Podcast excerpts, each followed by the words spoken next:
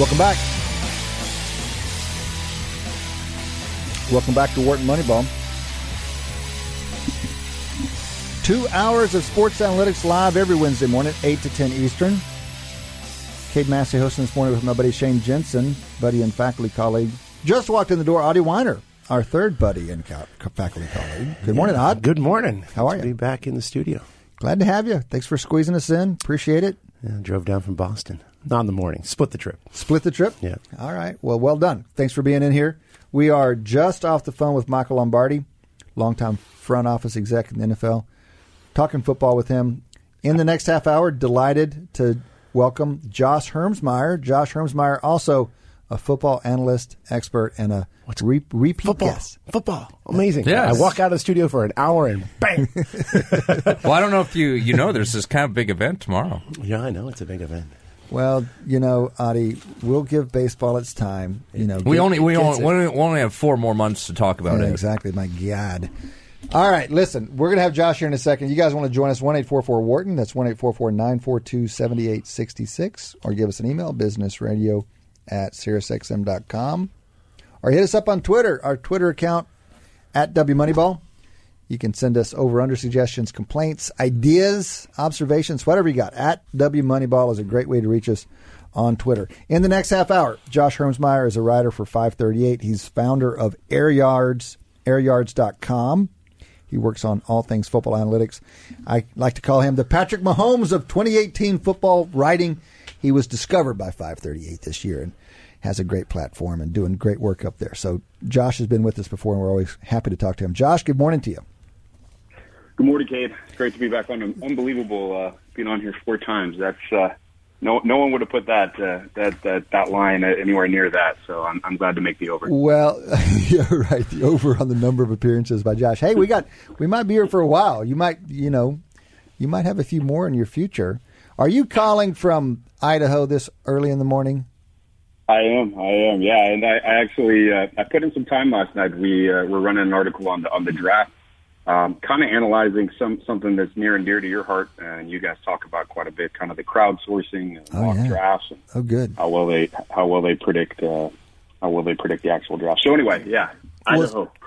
Idaho. Well, you've you've you've come from the agricultural world in a way. You were in the wine business for a while. Those guys are known for getting up early. I guess I shouldn't feel too bad about your getting up. Oh no, isn't crazy. No, no, not at all. In fact, uh, yeah, when we would get up and, and you know spray the sulfur on the grapes early in the morning, uh, boy, you'd have to get well up, well up, uh, up well before the sun, and Good. get in your tractor and spray the rows. So yeah, no big deal. All right. Well, listen. Let's hear a little bit about what you're thinking as we roll into the into the draft. That you wrote this piece. Um, you wrote this piece just before the combine. That was attention getting. The headline writers at 538 did you no favors, other than the click. They're good for clicks, I'm sure. They said the headlines your article. This is end of February. The NFL is drafting quarterbacks all wrong. Oh, hmm. let's listen to Josh tell us what the NFL is doing about drafting quarterbacks all wrong. So what what did you what did you find, and to what extent is that headline true? And this, you know, we can talk about any position with the NFL draft, but of course, people wanna Quarterback's talk going to obviously stand out. Yeah. So Yeah, te- I mean, tell us a little bit about what it's you found in that article. It's the one if you get it right. Obviously, as you've said many times, that uh, it's the difference maker. It's the most important position in sports and all those things. So uh, yeah, no, it, it's pretty funny. The, the, the headline. Um, some of the ones they were kicking around were actually even uh, a little more acerbic, and uh, so I'm glad that they we kind of toned it down and went with this one. But um, the, the, the general the general gist of the article is it isn't that uh, the NFL evaluators have been have been terrible. It's just that um, the success rate hasn't been there, and why might that be? And and uh, you know, and then of course the humility we should have in, in kind of trying to project these humans from the college to the pros, and Right. but I, the the one thing I did look at that I, I think was novel was this, uh, at least in this context, was this idea of trying to adjust for uh, the league environment, the college conference environment, um, and and adjust completion percentage, which is uh, people have known for a long time that it's the trade or the measurable uh, of production that that translates the best from college to the pros.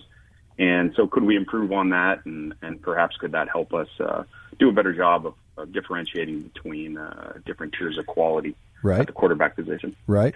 So, how did you marry that with some of your traditional analyses? So you've you kind of cut your teeth in football analytics, at least publicly, with the air yards concept and the depth of target. And you ran some really cool analyses in last year's draft. So last year's draft was known as a, a thought of as a very strong quarterback draft.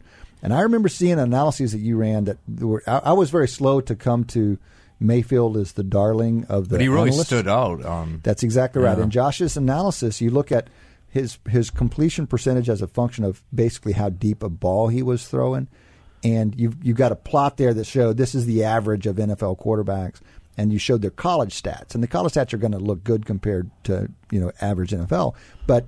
One of the nice little summaries, as an aside, one of the nice little summaries that somebody came up with last year. Do you remember who this was last year, Josh? Who said the best you'll ever see a college a, a college player play in the pro is his college level performance, and so maybe that's a Bill Connolly thing, but It is.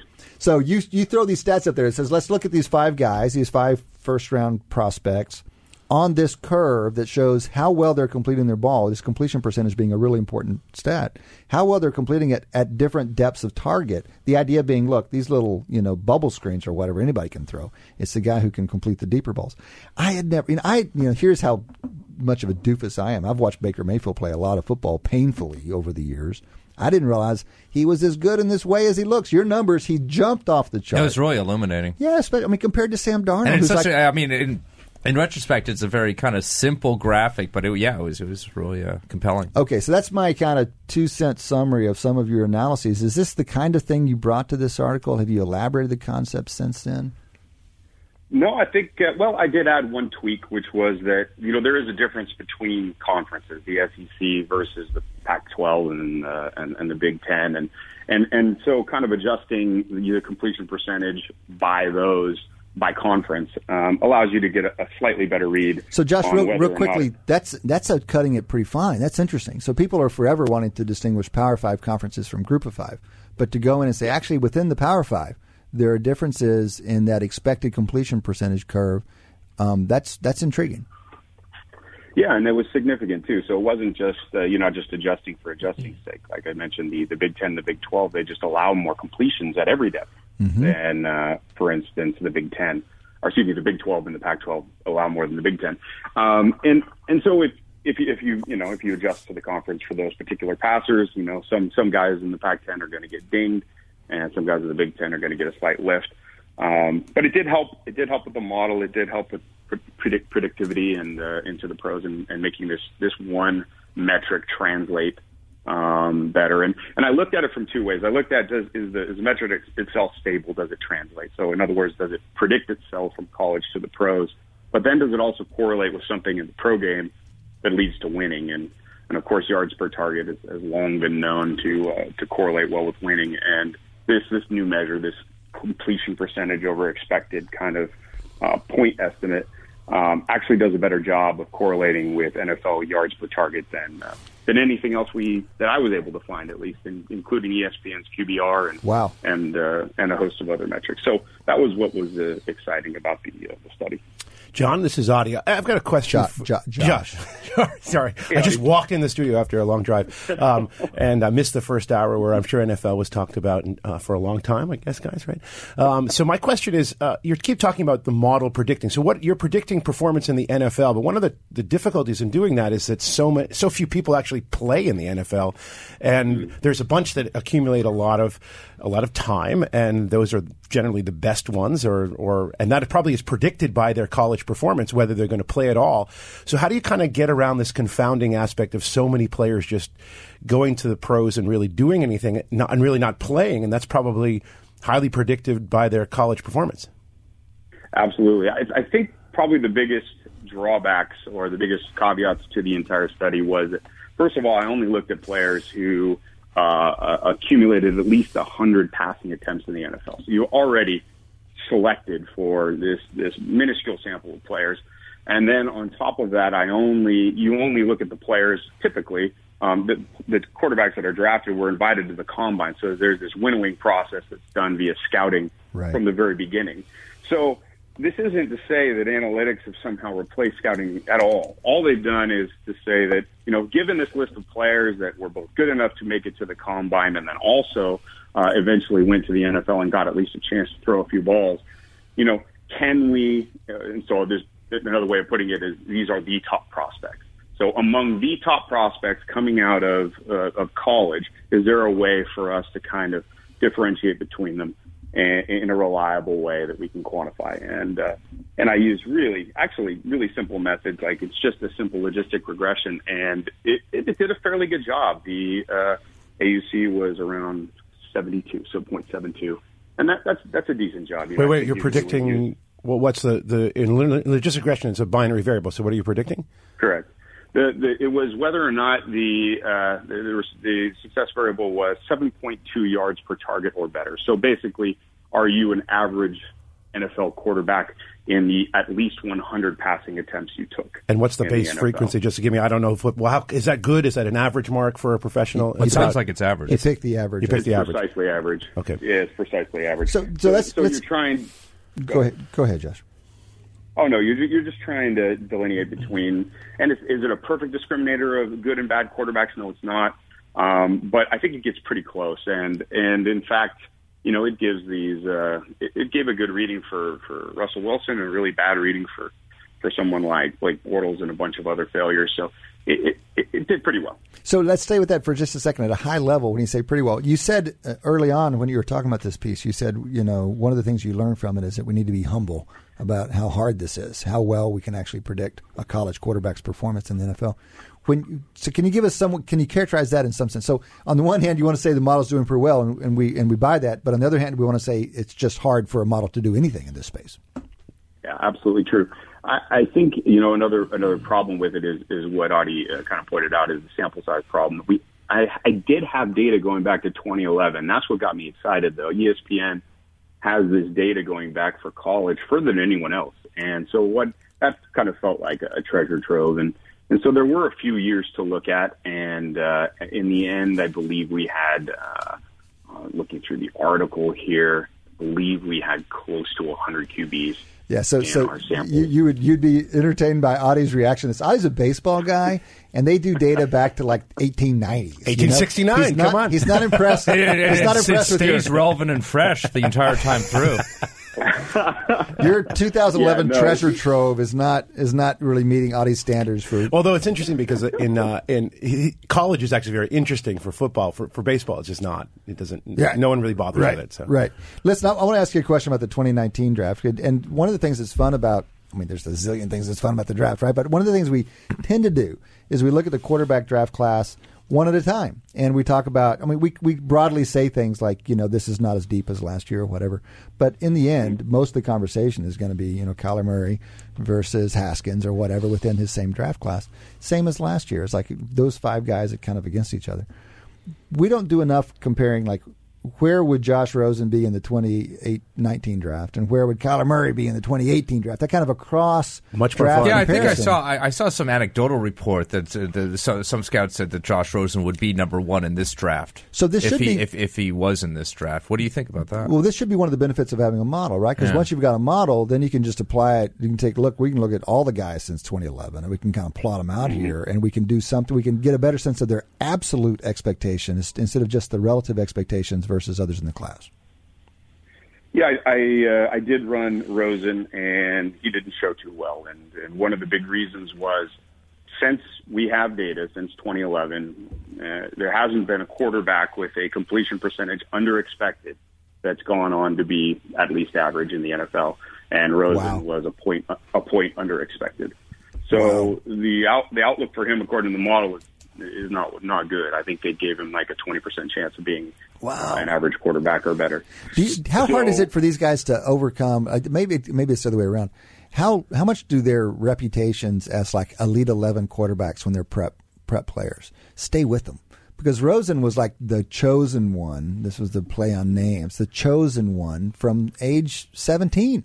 And is it the case that maybe that still lingers in here some? I was going to toss out I, I, just before I, I walked in. I tried to look up some data on Kyler Murray and uh, Haskins. They were both four four star recruits. That is not in the top 25, 30 of all high school players.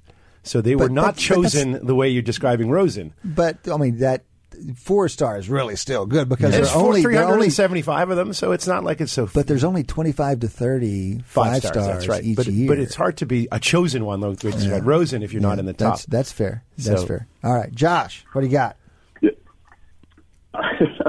um, yeah, I don't know how long those kind of things linger, but I do know that Bill Connolly, you, you- I'm sure you talked to him before, and, and some other folks have looked at how, how predictive that stuff is of college success. Like, in other words, are we are scouts reliably able to identify the very best athletes and football players at that level, and do the stars kind of denote that kind of success? And, Yep. and generally they do. And Yep. broadly speaking, it, it, they do a really good job. It's that winnowing process from college to the pros where things get tricky. Well, I- and uh, I would hypothesize that the that the college rating, uh, among the top players anyway, has a positive effect into the draft, but not into NFL playing. I think there's probably this reputational thing. The guys that were supposed to be great coming out of high school, they have a hard time letting go of that concept. At least it, it feels Yeah. a little bit that way. I tell you what, Kyler Murray did as a high schooler. It wasn't a ratings thing. He won three straight na- uh, state championships in high school football in the highest classification as a six A player in Texas football.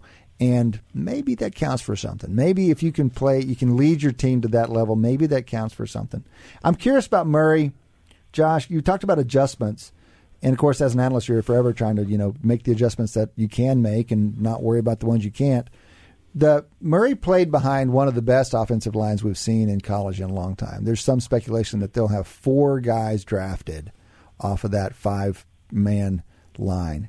Also, he played for hands down consensus top offensive coordinator in college football right now. So given those given those, how do we how do we think about his production in college? I mean, do you do you do you temper it at all? I think you temper it slightly, but the, the, what kind of argues against that, at least from my perspective, and again, it's not complete apples to apples, but uh, uh, PFF, Pro Football Focus, and Eric Eager has done a lot of work trying to tease out how much the line is responsible for, say, the success of the run game or the success of the pass game. Yep. Again, qual- you know, I just want to. This is at the NFL level.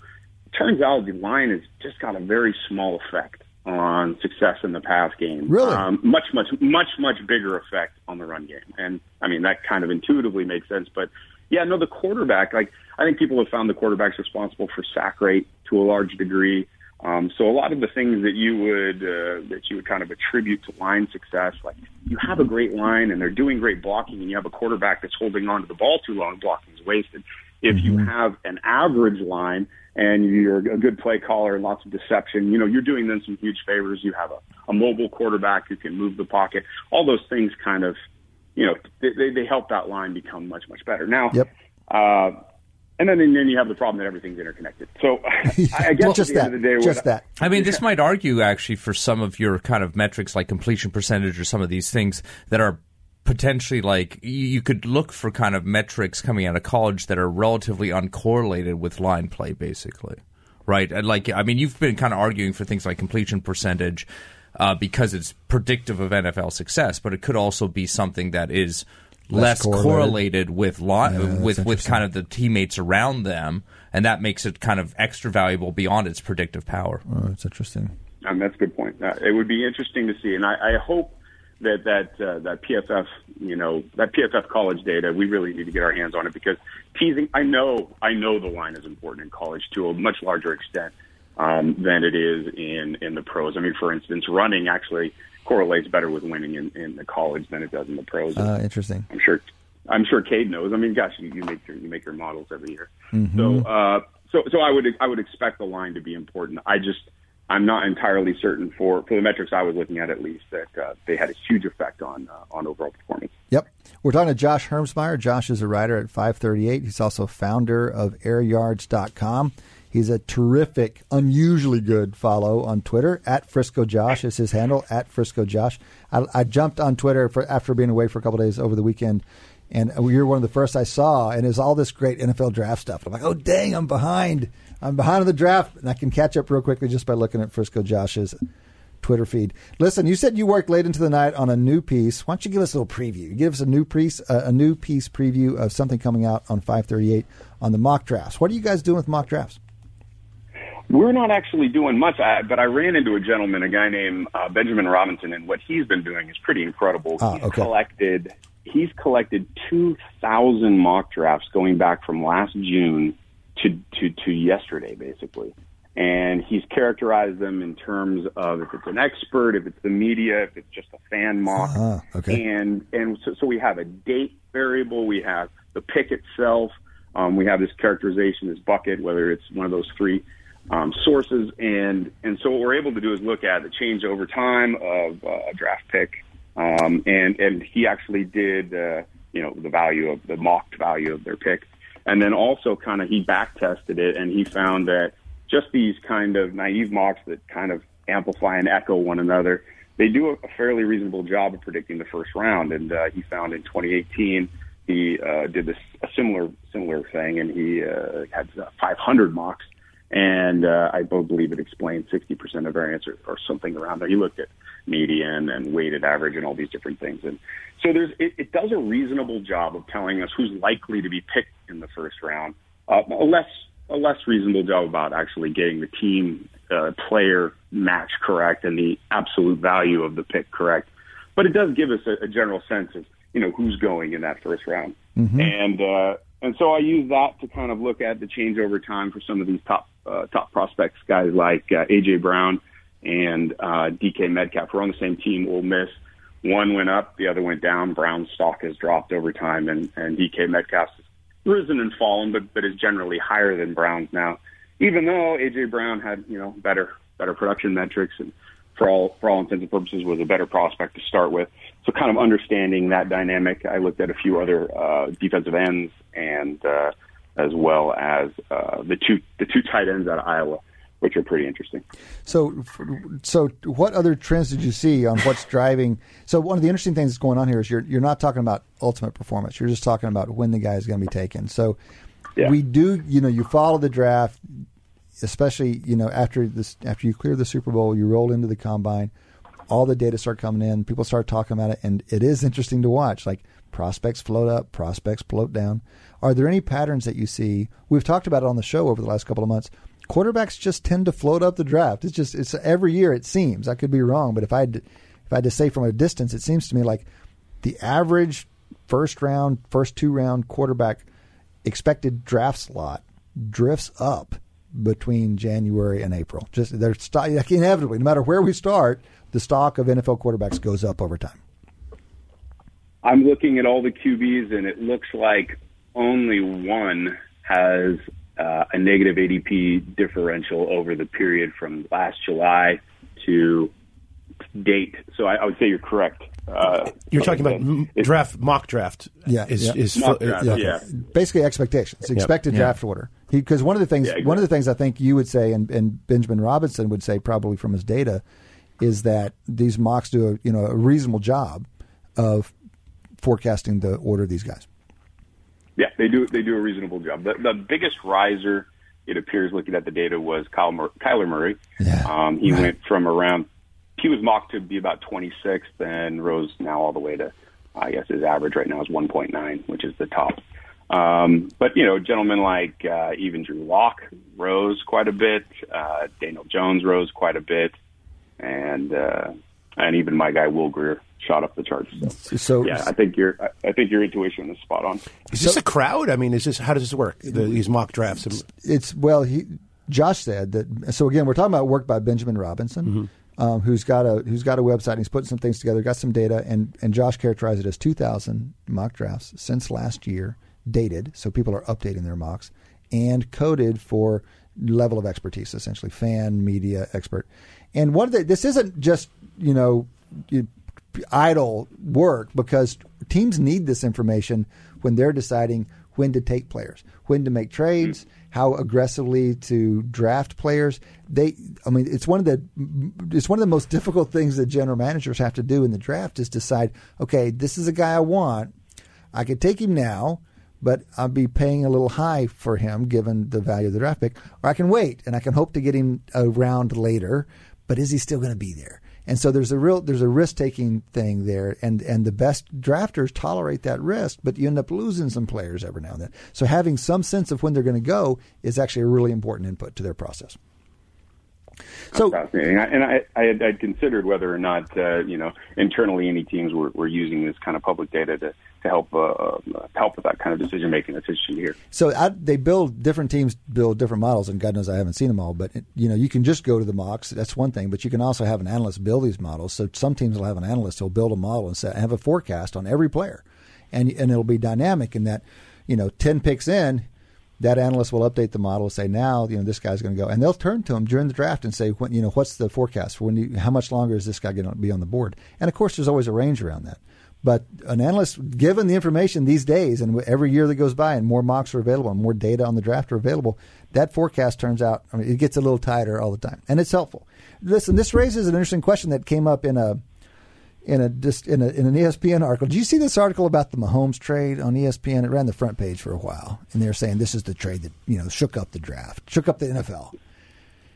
Uh, I think I saw it in passing. Didn't I? deep. Okay, so this is about the Mahomes trade. The Chiefs two years ago going up from number 27 in the first round to number 10 in the first round, and they got Mahomes. And Mahomes, of course, has you know been a very exciting player ever since he started playing this past season, and presumably going to be a stud for a long time.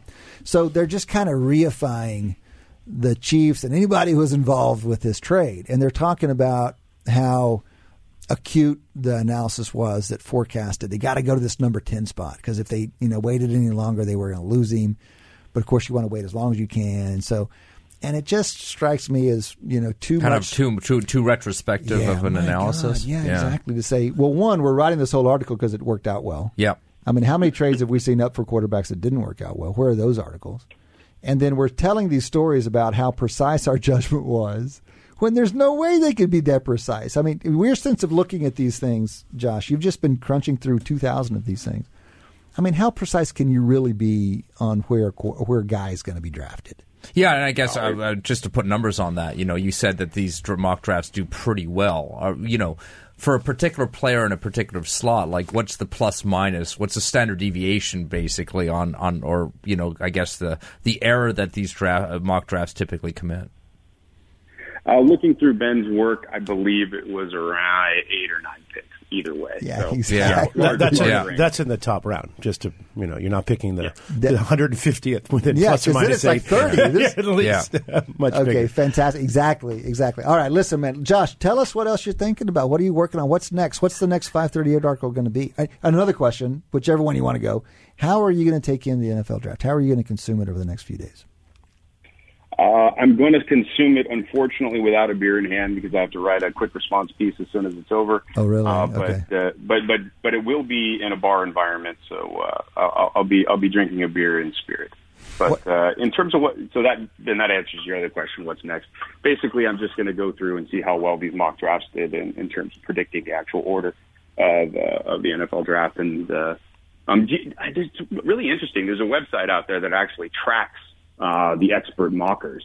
And I interviewed one of them, the guy that was at the top of the leaderboard last uh, last year, and he basically said you should be able to get 26 of the 32 first round draftees Oh, my. just falling out of bed, just falling out of bed. Really? So that's, that, that's easy to do. Hold on, you mean And 26 got- out of 32, r- r- regardless of where they go. You don't mean pick the actual destination. Okay, got it, got it. Yeah. Correct. And he was able to get 10 to the team. Okay. And that was marvel. That was marvelous. So 30 Okay. percent roughly. Wow. Um, and, and that's about as good as a human can do, apparently. Yeah, that's a good that's a good summary of it. Yeah, I'm just looking at Ben Robinson's graph. About six of them that are that uh, are predicted to be in the top 32 failed to. Hmm.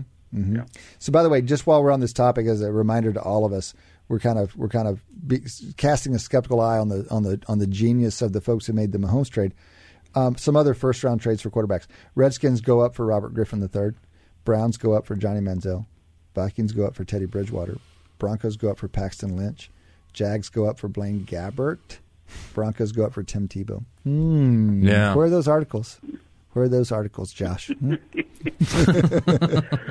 But, but I heard you on Ed Feng's podcast, Cade, and you said you're coming around about trading up. for I am. Or at I- least, or at least you're open. to I am, but exactly. But you got to know that it's not. It's, it's often not going to work out. It's you don't go up You have because to it's have going an to work accurate out. appraisal of the, at least the success rate when you do that. You go up because it's going to be great if it does work out, not because Yeah. it's going to work out. I mean, this is and you gotta you gotta have. We, this is that we never learn if we only pay attention to the ones that work out. We gotta we need the articles. That's Yes, we need that. Or, or at least we need to embrace the uncertainty and risk taking that these teams are Good, doing good. and not kind of retrospectively kind of, I guess, rid ourselves of, of that risk. Okay, to be fair, exactly, hundred percent. But to be fair, because Maddie was giving us Maddie was giving us failures. Well, we got to embrace both sides, Yeah. right? Eagles went up for Carson Wentz. Texans go up for Deshaun Watson. All right, so we, we, we Yeah. there's some there's some wins, there's some successes. Um, Josh, tell us one thing. Once the football draft clears out and you come back around to some of your longer term projects, give us some sense of what's what you're interested in digging into. Oh boy, uh, the thing I'm most interested in digging into, I really can't get into too much, but I really want to. I want to get at uh, what's going on inside the head of the quarterback. I think that's the high order bit, and it always has been. It's the hardest thing for scouts to kind of give an opinion about, and certainly putting numbers to it, quantifying. Incredibly different, uh, incredibly difficult. But I do think we have some some data coming online that'll allow us to to get a better uh, get a better sense of the decision making process that a quarterback goes through on the field of play, how well he operates within the system, and kind of marrying that with some other production metrics. I think it uh, it could be helpful at least. That's great, and we I'm, I'm optimistic. it sounds. I mean, it's terrifically important, right? There's no more important evaluation in sports than these these college quarterbacks. We won't push you for detail because we know that it's early and um, these things are, are precious. So, listen, Josh, we'll let you go. Thanks again for getting up this early and visiting with us, and thanks for all the work you do. We always